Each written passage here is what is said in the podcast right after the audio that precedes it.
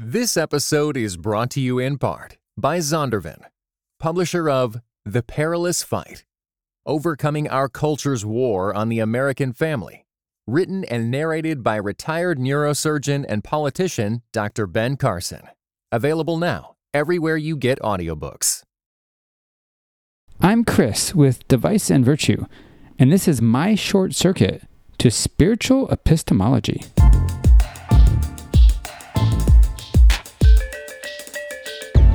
In our last episode, Adam and I talked about the world of disinformation that we find ourselves in. At least it feels that way. Twitter gone mad and news stories we're unsure are true. And I brought up the word epistemology because, you know, it's the study of how we know things. Sometimes it's time to go back to the basics, even if it means using college words. Adam sometimes worries I'm going to sound like a professor and bore the heck out of people. I mean, I get it. New Testament scholar N.T. Wright did a lecture a few years ago on comparative epistemology and suggested to get through it, the audience might need some whiskey.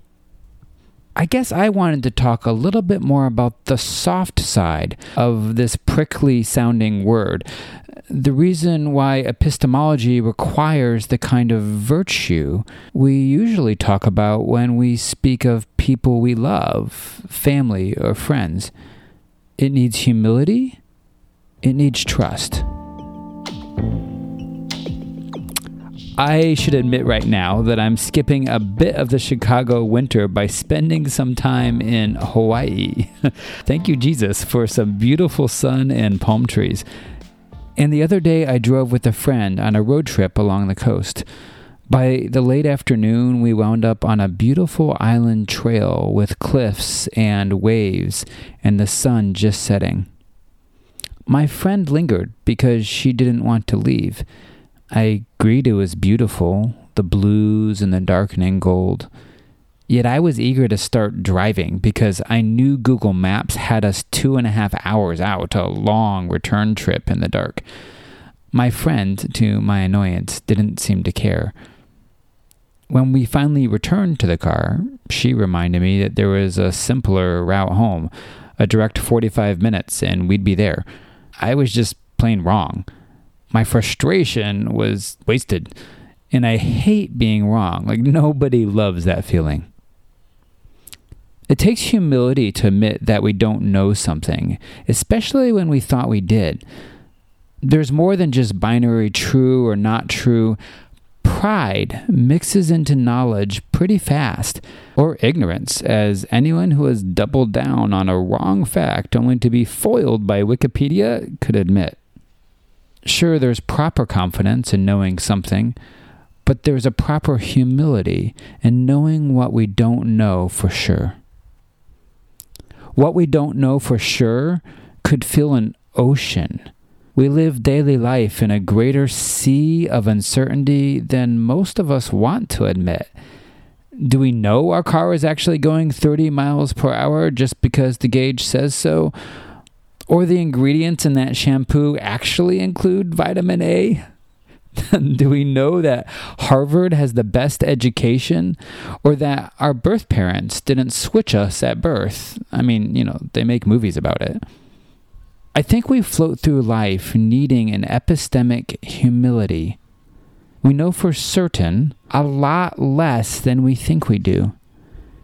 And this means that we repeat more lies and misinformation than we might imagine. Let that sink in. But it's part of being a creature, it's part of not being omniscient.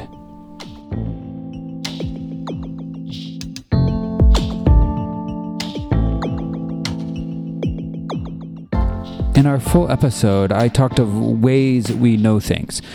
And if our own senses, like sight and experience, are one way, trusting another person's memory or senses are another.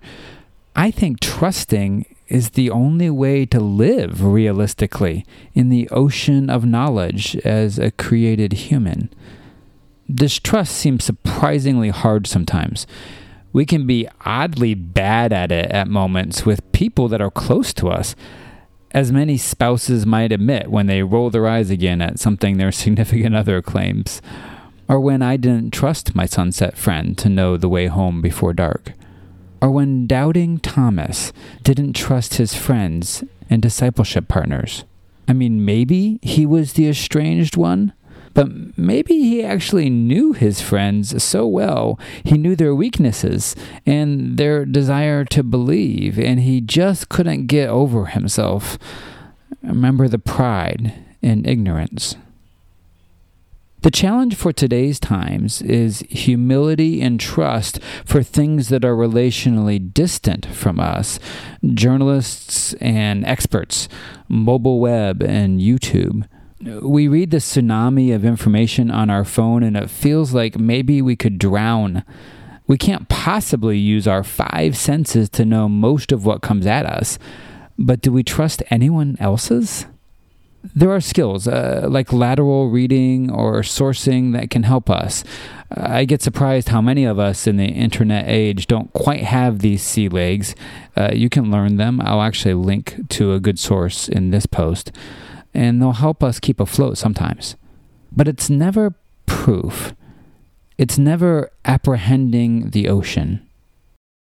In 2 Corinthians, Paul says famously that we walk, we float by faith, not by sight. When you read it, you realize that Paul doesn't dismiss sight, Jesus doesn't dismiss Thomas.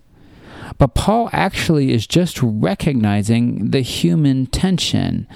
The children of Adam and Eve woke after the garden was made and will sleep before it ends. Humility and trust come with not being God. The alternative is to drown in the cynical ocean of despair or the false certainty of conspiracy, pride, and ignorance. So, fact check that article. But let's live, let's sail with the learned virtues of humility and trust. Yes, even when watching a presidential impeachment trial. And if that feels like a lot, I agree. I'd suggest walks on the beach and maybe that shot of whiskey. I'm Chris Ridgway.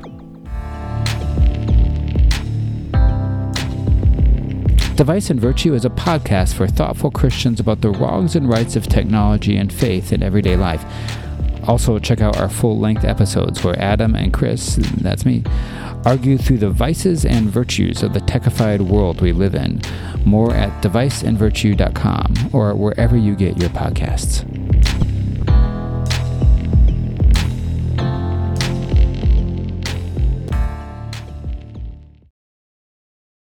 This episode was brought to you in part by Wheaton College's MA in Humanitarian and Disaster Leadership, which prepares Christian professionals to serve others faithfully and excellently.